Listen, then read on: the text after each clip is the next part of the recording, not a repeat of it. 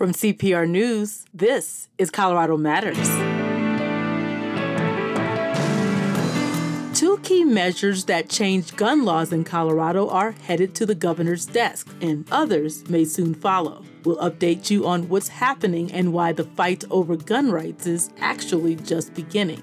Plus, teenagers weigh in on what lawmakers are doing. What are you guys going to change here today?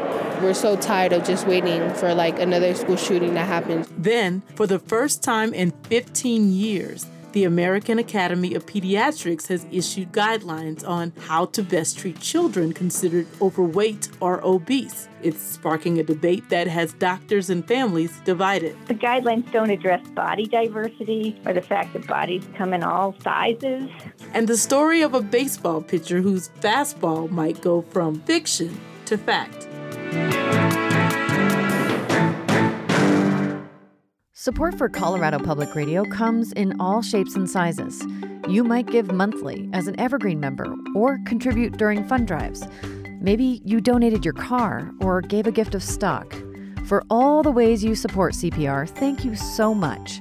Your generosity is deeply appreciated. Thank you for bringing trustworthy news and timeless music to listeners across Colorado.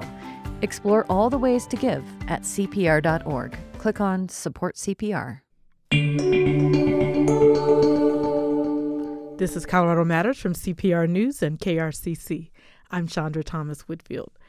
An update now on what's turning out to be one of the biggest issues at the state capitol this year gun law. Our public affairs reporter, Bente Birkeland, has been following all the bills, the opposition, and the public response, and she's with me now. Hi, Bente. Hi, Chandra. Bente, let's start with what's been proposed and where it stands in the process. I'll bring up the bill and you tell me where it is, okay? Sure. First up, what's happening with the bill to raise the age to buy any and all guns to age 21? So, that bill has actually passed the legislature. It did change a bit during the legislative process. So, in its final form, it does allow people younger than 21 to possess firearms. They're just not allowed to buy them. What about expanding extreme risk protection orders or ERPOs to allow people like teachers, therapists, and doctors to file an order to get someone's guns taken away if they're considered a risk to themselves or others? Yes, that has also passed the legislature. They're both awaiting the governor's signature. And I'll mention it also changed in the process. So, in this case, lawmakers added money for a hotline, and that would give people basic information about filing these so called red flag orders. Mm. And that actually was based on CPR reporting that found that many people concerned about their loved ones, their family members, really don't understand how to seek one of these court orders. Hmm. What about the bill to create a three day waiting period for gun purchases? So that is still pending, but it is expected to pass relatively soon.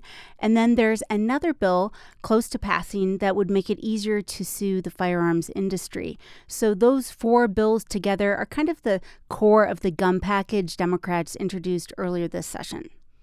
We've also been hearing a lot about a bill to ban guns that don't have serial numbers, also known as ghost guns.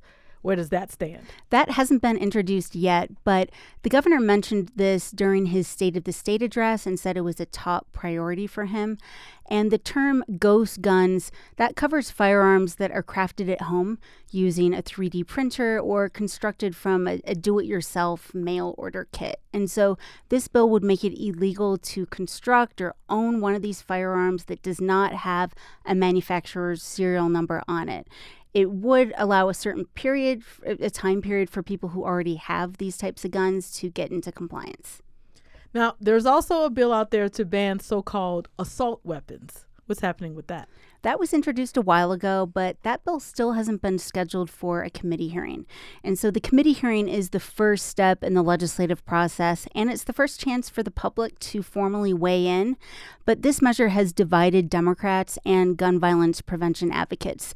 They don't all agree it would be effective to pass at the state level, and it has, or that it really has the power to, you know, be effective. And also, it's going to uh, outrage gun rights supporters even more than these other measures. So that bill hasn't started moving through the process, and if it doesn't happen soon, time could run out for it. And just the other day, I saw a Democratic lawmaker, Javier Mabrey of Denver, and he was in the hallway of the Capitol.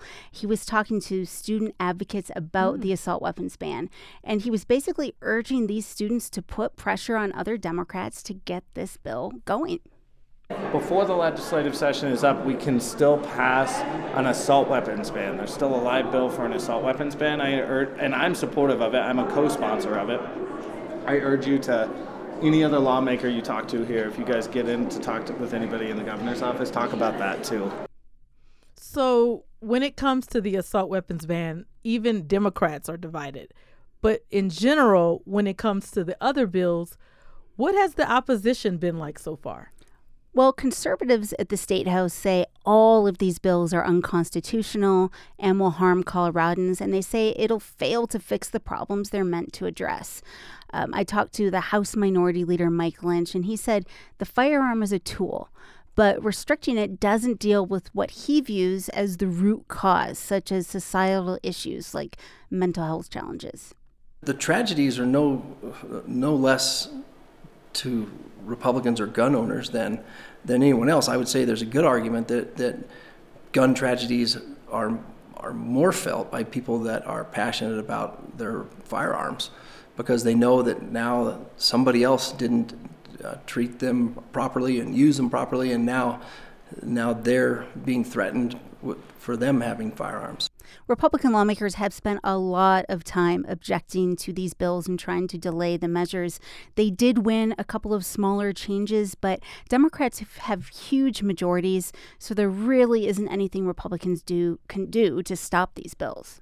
Does this mean gun rights supporters are just going to accept that Colorado is headed toward more, uh, stricter gun laws? I think they've accepted that a lot of these bills will pass the legislature this year, but they are pledging to fight the measures in court. And I've talked to Republicans who said that they think, you know, one reason we didn't see huge, huge crowds at the Capitol to protest these bills so far is because there's some apathy and resignation and acknowledgement that these measures are likely headed to court. And the Colorado gun rights group, Rocky Mountain Gun Owners, is one group that's promised to sue. It's already soliciting 18 to 20 year old plaintiffs to challenge the 21 to purchase law. And the group says they have these lawsuits drafted for every one of these measures once the governor signs them into law. Any idea if they'd win? It's not clear. A lot of these laws follow policies other states already have. So, nine states have waiting periods for gun purchases. Several states require people to be at least 21 to buy a firearm. So, these laws are already in effect in some other states. But we don't know if the new conservative majority on the U.S. Supreme Court is going to let laws like this stand in the long term. There was a ruling last year where the court significantly changed the standard for gun laws. So states now have to prove their laws are in keeping with how firearms have been regulated historically. So judges still don't seem to know how to interpret that yet. So the U.S. Supreme Court is likely to weigh in again soon. What's happening on the other side of this issue have supporters of stricter gun laws been vocal at the state capitol this year? Yes, and primarily from student groups demanding stronger gun laws. Just yesterday, scores of students came to the capitol to talk to lawmakers. There was even a large group that stood outside the governor's office until eventually Governor Polis came out of his office and answered questions and talked to the students for a bit. And these protests were really galvanized by two recent shootings that happened at Denver's East High School. Yes, as we've sadly talked about a lot on the show, this year has been has seen both the killing of a 17-year-old student and the shooting of two school administrators in separate incidents here in Colorado. And the teens I talked to yesterday at the Capitol, they weren't all from East, but those shootings have really shaken them up. Jay Calloway is a sophomore at Denver's North High School, and she said she has friends and two cousins who attend East.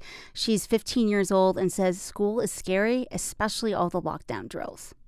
Well, I just wanted to put it out there like, am I next? Is my cousin next? Like, who's next? And like, what's going to happen? Why, what are you guys going to change here today? We're so tired of just waiting for like another school shooting to happen. When you were talking to these students, What do they think of what the legislature is doing? Most of them, they said they want action but they said they weren't necessarily aware of all of the details of what the legislature is doing.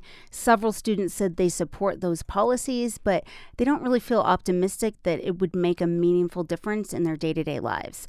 Uh, Sophia Macias is a 16 year old student. She's a sophomore at Denver School of the Arts.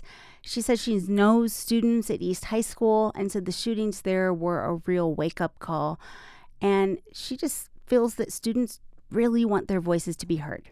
I mean, obviously, I feel the pain just like everybody else does, but I'm just trying to see immediate action. So, like, I think a lot of the students aren't as focused on the actual policies that are being changed right now or trying to be. And I think a lot of people should actually be more a little more educated about the things that are happening specifically with that. And I think that would be something like that could be covered by the schools, you know. That would be a good opportunity to start like educating on those like the actual laws that are being built right now. And certainly for those who do want to know more, we'll be doing a lot more coverage on any of these gun policies that ultimately do pass. Thank you, Bente. Thanks, Chandra. That's CPR public affairs reporter Bente Birkeland talking about all of the gun bills being considered by the state legislature this year. When we come back, the debate over new medical guidelines that are supposed to help children struggling with their weight. This is Colorado Matters from CPR News. I'm Andy Kenney from the CPR Newsroom. The state legislature is in session, and that means so is the CPR Politics podcast, Purplish, everywhere you get your podcasts and at CPR.org. How should children who've been diagnosed as overweight or obese be treated medically? Well, depends on who you ask. Earlier this year, the American Academy of Pediatrics released new guidelines on treatments, which include weight loss medication and surgery. But doctors, patients, and their families are divided on what's considered the best approach. CPR's Andrea Dukakis has been talking to them and joins us now. Hi, Andrea. Hi, Chandra. First, tell us about the new guidelines. This was the first time in 15 years the American Academy of Pediatrics put out recommendations on childhood obesity. Parts of it aren't controversial, like doctors need to think about not just the child, but the whole family. Things like a family's access to nutritional food, physical activity, medical support.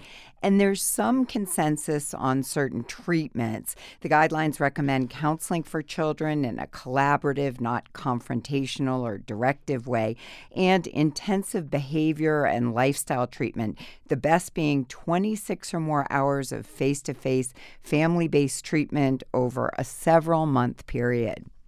So, what don't experts agree on?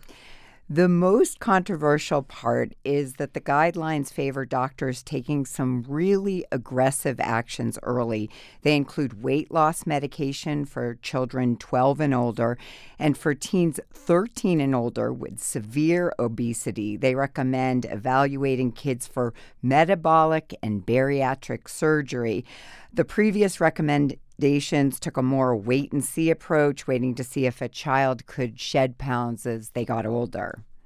Many doctors, including one you spoke with, agree with this more proactive approach. What did you hear? The doctor I spoke with is a pediatric endocrinologist and medical director for lifestyle medicine at Children's Hospital Colorado, Megan Kelsey. She says all the recent literature supports this kind of proactive approach. Obesity is very likely to persist into adulthood very few patients, very few kids using the approach that we had before, the staged approach to uh, weight management, had resolution of their obesity. In fact, most had ongoing weight gain. Dr. Kelsey points to all of the serious medical problems that come with obesity, like diabetes.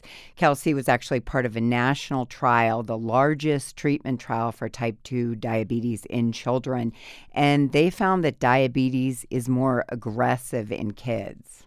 And when you're thinking that these are kids who are diagnosed when they're 15, they're having heart issues, eye issues, kidney issues before they're 30 and so it's really important to treat and prevent these diseases early and not just wait until they get into adulthood and then have further health problems down the line. So, if you can head off obesity, Dr. Kelsey's saying you mm. can hmm. head off all sorts of problems. She says research also points to the really horrible psychological effects of obesity in kids, something she sees a lot in the kids she treats. Patients who have really elevated body mass index are more likely not only to have complications of that, but to experience weight stigma, bullying, teasing, and then that um, causes mental health challenges and can further contribute to weight gain. Um, and that the higher the body mass index gets, the less likely they'll ever get to a healthy body mass index using, say, bariatric surgery or medications. Pretty compelling arguments for taking action early. What's the counter argument? Well, first, just to address this idea of stigma, there's a movement around appreciating all body types, including larger bodies, even using the term fat in a non pejorative way. Mm-hmm. Dr. Anne Marie O'Melia also points to research that finds you can't determine someone's health just by looking at them. O'Melia told me she had a visceral reaction when she read the guidelines. She even got an upset some stomach. She's chief medical officer and chief clinical officer at the Denver based uh, Eating Recovery Center. It's this treatment program that serves kids from all over the country. The guidelines don't address body diversity or the fact that bodies come in all sizes you know, and so they focus just on the body mass index, you know, size of the body and the BMI. That alone does not measure health. For example, the guidelines say teens 13 and older with certain very high BMs, BMIs need to be evaluated for weight loss surgery. O'Melia worries this will prompt some doctors to go to extreme measures without taking the individual kid into account and with doing the important tests first. How might these guidelines impact people she treats who struggle with eating disorders? She thinks all of the emphasis on BMI and these extreme measures will make larger bodied kids more self conscious about weight and therefore more prone to eating disorders. Already, isolation, job loss, and other factors during the pandemic led to a real increase in people seeking treatment for eating disorders. We know that one of the strongest risk factors for developing an eating disorder is previous weight loss attempts, right? So we right. don't know the long-term risks and benefits of bariatric surgery or weight loss medicines, but we have known risk factors associated with disrupting the relationship with food and the body. And Dr. O'Melia says weight loss medications could ultimately make the problem worse all of these medicines, if they are effective, are only effective while the person's taking the medicine. Mm-hmm. So the American Academy of Pediatrics is saying that it is okay to put a 12 year old on these medications in order to to lose weight. But we also know that the minute the kid goes off the medicine, they're going to gain it back. That's not to say O'Melia disagrees with everything in the new guidelines. She supports recommendations that encourage doctors to get training in how to talk about weight and understand obesity issues in kids. And she does support lifestyle therapies around mental health and nutrition and exercise. I know you reached out to people who've dealt with some serious weight issues. What did they say about the things like surgery and medication? I spoke with a 19 year old woman named Zayden Wirtz who lives in Hasty, Colorado, in the southeastern part of the state.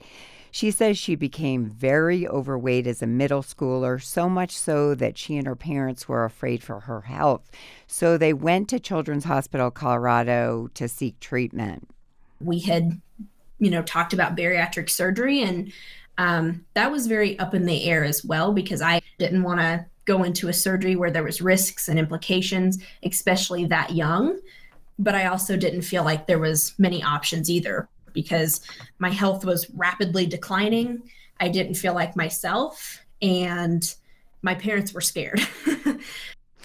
Zayden says she was glad bariatric surgery was on the table, but also glad she didn't end up doing it. She says they eventually decided to go through the lifestyle medicine clinic at Children's. She underwent intensive counseling. She also got off social media mm. and she began taking weight loss medication. And I'm very unapologetic about it. I do believe that if you can lose weight on a medication, you should. And that's what my doctor and I have come to the conclusion of in my case. Zayden says the lifestyle clinic helped her learn that her weight challenges weren't all her own fault and improved her confidence. She says she's at a much healthier weight now and has a better sense of how to stay healthy uh, now that she's older. She's also working on a cookbook of family recipes. She says some are really healthy and some not so much. Um, on the other hand, I spoke with Joanna Nolan, who was treated for an eating disorder as an adult, but she dealt with weight issues from a really young age, even prescribed medication as a young kid. She thinks, like Dr. O'Melia earlier, that the guidelines will encourage doctors to propose things like surgery without taking into account each kid. I feel like there's just this stigma among physicians that individuals with larger bodies or who live in larger bodies automatically have specific medical issues or conditions. And, uh, you know, I personally have been on the receiving end of that, um, you know, my entire life. That if I, you know, because as a young kid, I was um, not thin like the other kids in my class or my peers that I was going to grow up to have diabetes or automatically, you know, be labeled with certain medical conditions um, simply because I was a larger bodied person. So these guidelines are out there. Do you have a sense of how it's affecting how doctors treat childhood obesity? I think it'll obviously take a while to see the effects of this. Children's Hospital Colorado, for one, says it won't change how they treat kids. They'll continue to assess each child and they'll offer what they see as the best way to help children become healthy adults, whether it's lifestyle counseling, medication, surgery, or taking this wait and see approach. Andrea, thanks. You're welcome. CPR's Andrea Dukakis talking about the ongoing debate in the medical community over the best way to support and treat children who are struggling with weight issues. This is Colorado Matters from CPR News and KRCC. Every person has a story. But sometimes those stories are lost, ignored, or drowned out. That's why CPR News and Denver 7 have teamed up to bring you stories of people in underserved communities on Real Talk. I'm Nathan Heffel. And I'm Micah Smith. Get unique, in depth stories from those not often heard from on the news. Real people, real voices, real talk. Fridays at 3:30 and Mondays at 6:30 here on CPR News and KRCC. Colorado's only oil and gas refinery is slowly returning to full capacity. That's after a series of malfunctions led Suncor Energy to pause operations last December. As CPR's Sam Brasch reports, local gas prices are back down, but the saga has left nearby residents more frustrated and concerned than ever. It's been more than three months since these problems started, so let's do a quick recap. It all began during that bitter cold snap in late December. We have some very cold conditions coming in. We'll call it a December forecast. That's when Suncor, a Canadian oil and gas company, started sending vague public notifications to residents living near its Commerce City refinery, residents who are usually less affluent and largely Latino. Those notifications said not to worry about smoke and emergency alarms coming from the refinery. Then, on Christmas Eve, the company called in a fire to 911. Now there's a medical emergency. They're requesting an ambulance. Two workers ended up in the hospital with burns. Days later, Suncor announced it had shut down the refinery to repair extensive damage. That sidelined a facility that normally supplies about a third of Colorado's gas and diesel. And gas prices did go up. The average price for a gallon of unleaded regular rose to about $4 in March. Data from AAA Colorado shows it's fallen to about $3.50 over the last few weeks. That's likely due, in part, to Suncor, which says it's nearly returned to full capacity. But environmental and community groups, they aren't ready to move on. So we are standing just north of Suncor's Commerce City refinery. We're looking at all of the potential sources of pollution on the refinery with our camera. This is Andrew Klooster, a field advocate with Earthworks, an environmental nonprofit. Since Suncor announced its shutdown, he's visited a handful of times to film the refinery with an $80,000 optical gas imaging camera. I treat it relatively rough. I'm filming in a lot of rough conditions, so it's well loved, let's just say that much. For that price, the camera shows volatile organic compounds, a category of chemicals that includes many dangerous pollutants like benzene. They appear in the viewfinder as plumes lit in psychedelic colors. Long story short, even in a facility that is shut down, there still is a lot of activity that occurs. Activities like burning off excess gases or startup and shutdown procedures. That's been clear from Klooster's photography and official notices the company sent to state air regulators. Since late December, the facility has reported dozens of events where it emitted more pollution than allowed under its state operating permit. Despite those releases, the company told me neighborhood air monitors haven't measured unsafe pollution levels. Neither has a state air monitor deployed at a nearby park. Suncor also filed a timeline of events leading up to the shutdown. To make sense of it, I called John Jechura. I'm a professor of practice at uh, Colorado School of Mines. Um, I worked associated with refineries for quite a few years. Jechura says there's a basic reason Suncor would struggle with extreme cold. The facility is made of a lot of pipes, and frozen pipes burst. You hear about all the time at houses. Refineries aren't any different but that also means the facility should be ready to handle extreme weather. Jechura says the documents don't show if Suncor failed in that respect. They only describe what went wrong, not why. So there isn't really a lot of detail to really figure out whether it was a big problem or not a big problem. Suncor plans to submit a full investigation to the state this summer. For residents living nearby, that lack of clarity months later is unacceptable. It's time to phase out Suncor, y'all. Okay? We cannot continue with business as usual. This is Lucy Molina, a Commerce City resident and environmental activist with 350 Colorado. She organized a meeting last week at a rec center near the refinery. Her hope was to give residents the chance to enjoy some tacos and discuss a future without the facility. This community feels that we have been punished for their errors, right? Our gas prices went up, and there were still incidents during that shutdown. So it is uh, very unnerving, I would say. And Molina says closing the refinery isn't as unreasonable as it might sound. Market forces have shuttered similar facilities in other states, and they've found ways to survive. There's so many options there for us that have never been offered or provided or accessible to communities like ours because we're poor and we're not worth it. Molina says she knows closing the refinery wouldn't be easy, but after decades of breathing its pollution, she says her community at least deserves the chance to talk about a plan to make it happen. I'm Sam Brasch, CPR News. You may read Sam's reporting on Suncor Energy on our website at cpr.org. When we come back, the story of a baseball pitcher who may only be fiction for now. This is Colorado Matters from CPR News and KRCC. Suspended above I 70 in Glenwood Canyon, Hanging Lake is one of Colorado's national natural landmarks. It may also be the most stunning body of water in the state. A wide, shallow bowl clinging to the cliffs, fed for eons by a mineral spring. When you gaze into its turquoise clarity, Hanging Lake can change your mood. But first, you have to get there. The way is relatively short but steep 1,200 feet of elevation, like stair climbing the Empire State Building. It's also fragile. The lake was spared, but the Grizzly Creek fire in 2020 damaged the trail, followed by flooding and debris flow across the fire's burn scar. Today, the trail is open again with more improvements to come.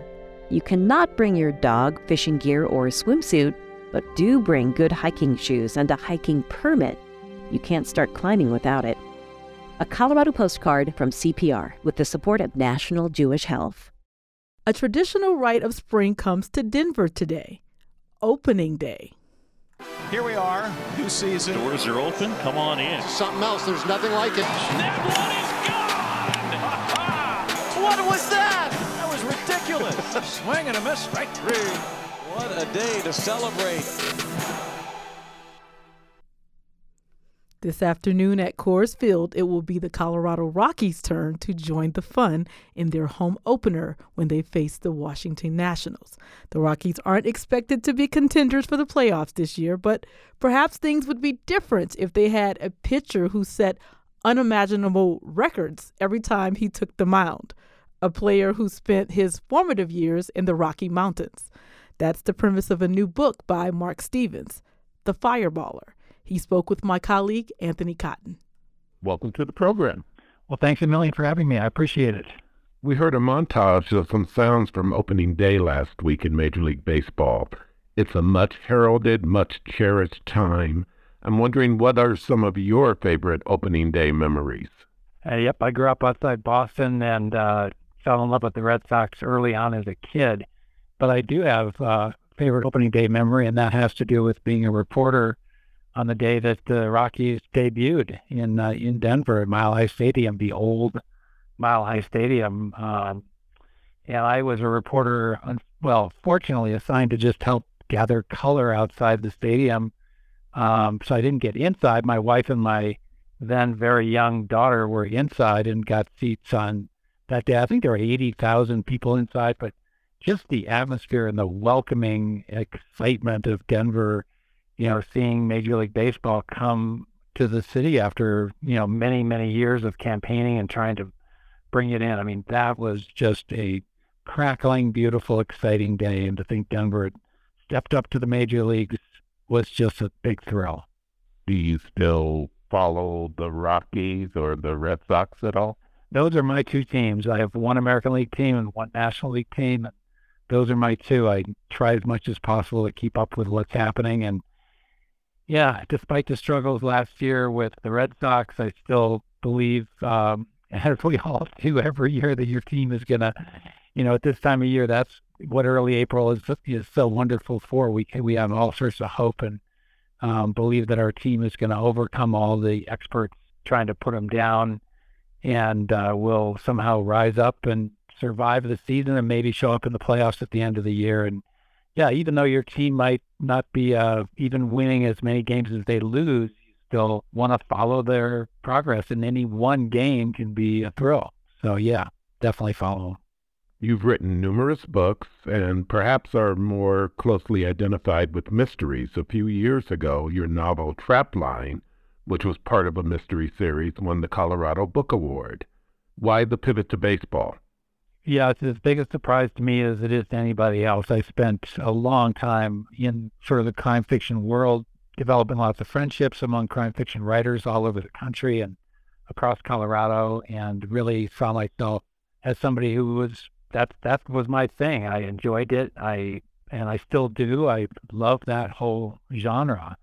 The reason I switched um, had to do with a conversation with one of my former uh, bosses, and that had happened to be Denver Public Schools Superintendent Irv Moskowitz. We really had three things we talked about. We talked about politics, we talked about books and reading of all kinds, and the third thing we would always talk about is baseball.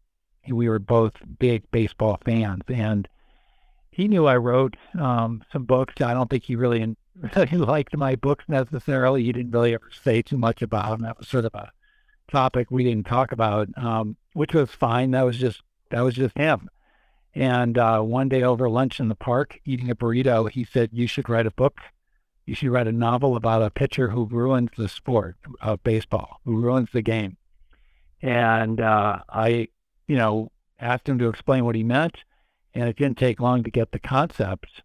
Um, the concept being that right now, at the top speed pitchers are throwing 105, 106, um, there is precious little time for a batter to, to decide whether to swing, let alone how to swing and where to swing. All the decision making that goes on in about 0.3 seconds you know, at the top speed today. And he said, if you put a pitcher on the mound in a novel and that pitcher can throw a 110, that is going to basically um, make a swing impossible to pull off in the time that it takes for the ball to leave the pitcher's mound and arrive in the catcher's mitt. And it was just sort of this existential question about what will the sport do? And we kicked it around for a while, but that night I went home and I wasn't necessarily thinking about it. And I can't. I gotta say, I was daunted by the idea of even writing something outside of crime fiction. But the other half of the book, the emotional half of the book, just kind of hit me like a like a train. I guess just it just occurred to me that what if this same pitcher had thrown a pitch in little league that had hit and killed a kid, uh, accidentally, of course. But well, you know, what would that character be like? And I can tell you, I just sort of had that galvanizing moment you kind of wait for as a writer just happened to just drop out of the sky. And I just said, I've got to write that book.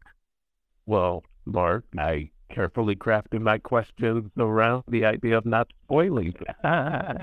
it's a fairly well known aspect of the book, and it's early on in the novel. So I don't, it's not a secret that I was trying to hold back from the reader. I wanted to play fair with the reader. I want to say that Reiter's accomplishments are a bit beyond the pale, but I guess your counterpoint, as you point out in the book, is that it may not be long before the things he does in your work of fiction actually starts happening at Coors Field or somewhere else in Major League Baseball. How close do you think we are to getting to that point?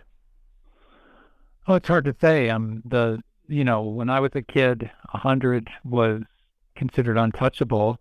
Th- there are reports that the, the, the gear that they use to measure pitcher speed has changed a lot. I, I fully believe Nolan Ryan probably uh, was pitching around 100, maybe faster. There's reports that Bob Feller back in the 40s was pitching that fast, uh, 100 or better. So you know that that notion of pitching 100 miles an hour was sort of a distant thought um, when I was a kid, um, which is obviously a long time ago, but now 100 is common. And now 101, 102, very common. You see a lot of that.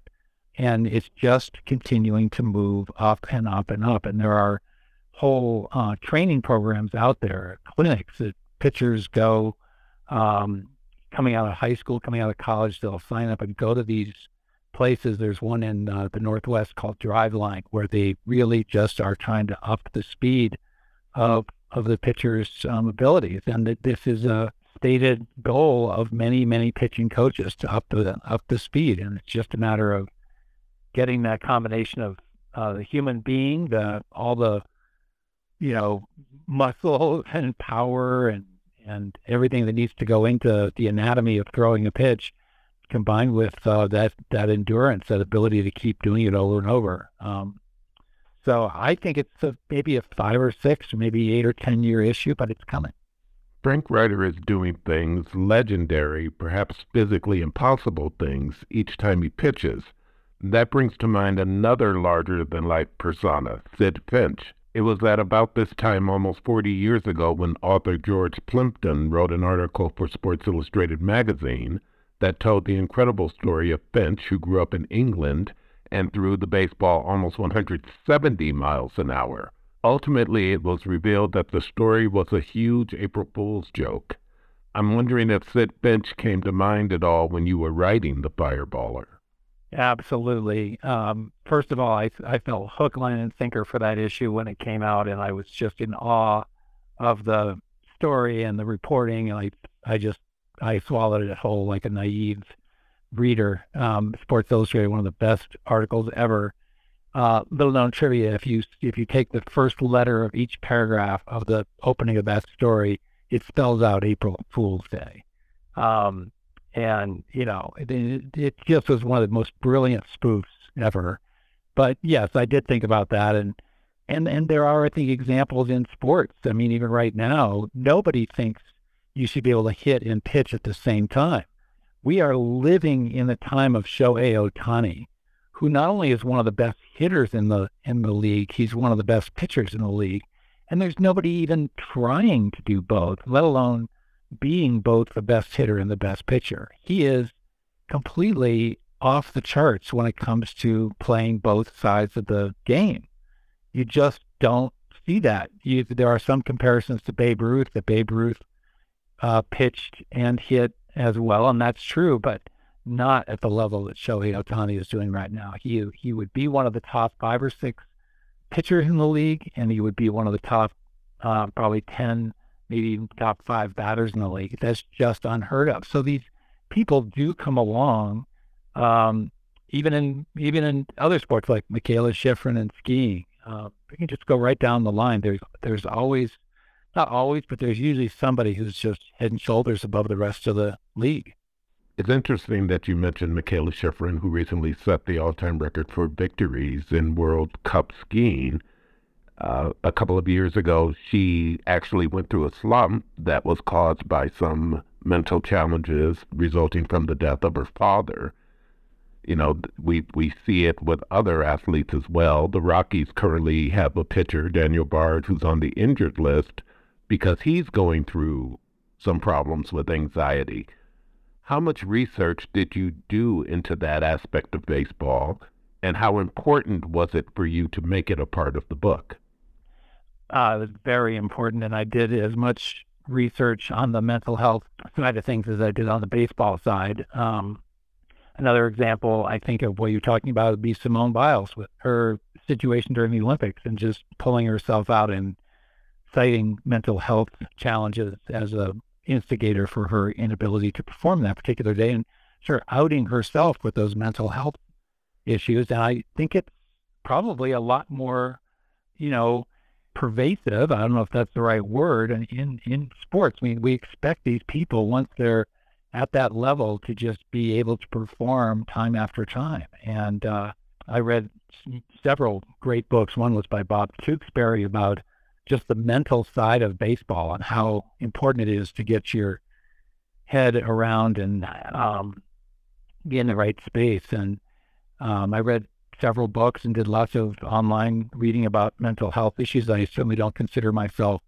a mental health expert by any means, but just trying to understand what people go through when they go through a traumatic event and how that might impact their whole way of not only being, but just how they view the world, how they see themselves in it, um, they how they might view their place in the world, just all that really important stuff that probably puts sports, I would think, in a different light when you're dealing with and having come face to face with, in this case, even though it was accidental, random death, which is a powerful, powerful thing to go through. I know you're something of a baseball purist, and the game has changed rapidly. Now there's a clock which speeds up how quickly the pitcher has to deliver the ball to the plate. In your book, there's a pivotal scene in which Frank Ryder is batting against a National League pitcher. That's not the case now because the designated hitter is used in both the National and American leagues. You address that change in an author's note at the end of the book, but clearly you didn't go back and change your story. I'm curious what happens when real life intrudes on the vision that you have for a book. Yeah, that that was a tough one um, because uh, my agent sold the book about five months before the National League uh, decided to bring in the, the designated hitter, and we there was some discussion about some changes. I don't think the discussion lasted very long. We just agreed to go with the fact that this was set in the previous era um, it would have taken a fair amount of work, not a whole lot to change that. But then the you know, the, the book uh, was just published in January, and we would we would not have been able to anticipate because it takes a year of editing and a year of preparation to get the book out. All the changes that were instituted by Major League Baseball last summer with the pitch clock and with um, increasing the size of the bases and eliminating defensive shifts, um, you know, things like that, we would have been out to date with that as well. Um, and fortunately, I have to say, among um, all the readers to date, and yeah, I think the Fireballer is doing pretty well, and I've heard from lots of readers. Nobody is nobody is talking about that. It, it's um, they they're willing to accept that this was in a previous uh, iteration of the game. What was the thinking of having Frank Reiter play in Baltimore for the Orioles as opposed to with the Rockies or the Red Sox, which, as you said, was your favorite team growing up? Well, it could have been the Rockies. They were darn close. The fact is, when I was writing the book, the Orioles were the worst team in the major leagues and therefore would have had the number one draft pick. And being an East Coast guy, um, I kind of liked the idea of setting it in a I knew I didn't want it to be New York or L.A. or one of the one of the cities that gets lots of coverage and lots of attention. I thought Frank, uh, being a phenom and and matching up with a city that's sort of under the radar, a team that's definitely um, at the bottom and needs to go a long way. In other words, one one new player uh, can drive and and motivate a team to to come up through the standings and really make a difference. And I don't know, it's just a match of a character and a city. I don't think I I don't pretend to know Baltimore really really well. I've been there a number of times, and uh, it I just it just clicked in my fictional brain as a good match. And um, there are lots of Denver scenes in the book because after what happens to him in this little league game in Atlanta, his parents move him to Denver, and he's a Thomas Jefferson High School graduate. He goes on to Metro State, uh, and then later on in the story, when he um, events bring him back to Denver, so there are Denver scenes where he visits his girlfriend and has a visit with his mom, and goes back to TJ and visits with his coach. So uh, if I if I set it in Colorado, then I would have had to have all the family stuff somewhere else. I think. Um, so it just kind of worked out. And, you know, once you, once you make a decision and you just kind of go with it, it just, the more I wrote, the more it felt like a good, good fit. The names of everyone on Frank Reiter's Baltimore Orioles were made up, but you brought any number of real life people into the story. There are numerous reporters from ESPN. At one point, you had former President Barack Obama giving a speech in which he sings Reiter's praises. I'm wondering what is the process for using actual people in a work of fiction? Like, why wouldn't someone on President Obama's staff reach out and ask what's going on here? Yeah, no, if you've got a, a president, you're allowed to, you know, somebody like Barack Obama, you're allowed to use him fictionally. That's allowable in our world and what we do. And um, for, say, I mean, one of the rules we kind of came up with was Frank Reiter's teammates would all be fictional. And um, anybody in the previous Orioles that they would mention, they could be real people because they're no longer on the team, they're no longer playing, but you could reference their records. In the case of Jim Palmer, one of the most famous Orioles pitchers, he's a broadcaster. And I did decide to use lots of real characters from broadcasting, like Buster Olney from ESPN or Jessica Mendoza and Jim Palmer, he, to this day, even though he's um, well up there, is a fabulous color commentator for the Orioles. And um, you can you can use use those people just to sort of, I think, connect your your story to actual players, and that puts it in the context of quote unquote reality. Of course, it's not because it's words on a page in a novel, but it just gives it that flavor of um, of sense of connected connected to what we have all consumed through watching uh, professional sports, reading accounts about those games, and um, just sort of some of the legends of the game as well, and putting putting Frank in that lineage and in that heritage, of that culture of a of a team. Throughout the book, there's the specter of whether baseball will change its rules with regards to Reiter and his astonishing performances. The argument comes to a head when the owners meet during the World Series. Frank Reiter shows up at the meeting and gives his perspective. Would you mind reading that passage for us, please? Sure, I'd be glad to. Reiter looks around the room, goes for direct eye contact with at least one owner on each side of the table. The silence is delicious, empowering. You would be asking athletes to not do their best. Can you seriously go out there with a straight face and say, you run a sport, but in this one single case, you're asking someone to only bring their B game, leave the A game at the door. That's what you stand for.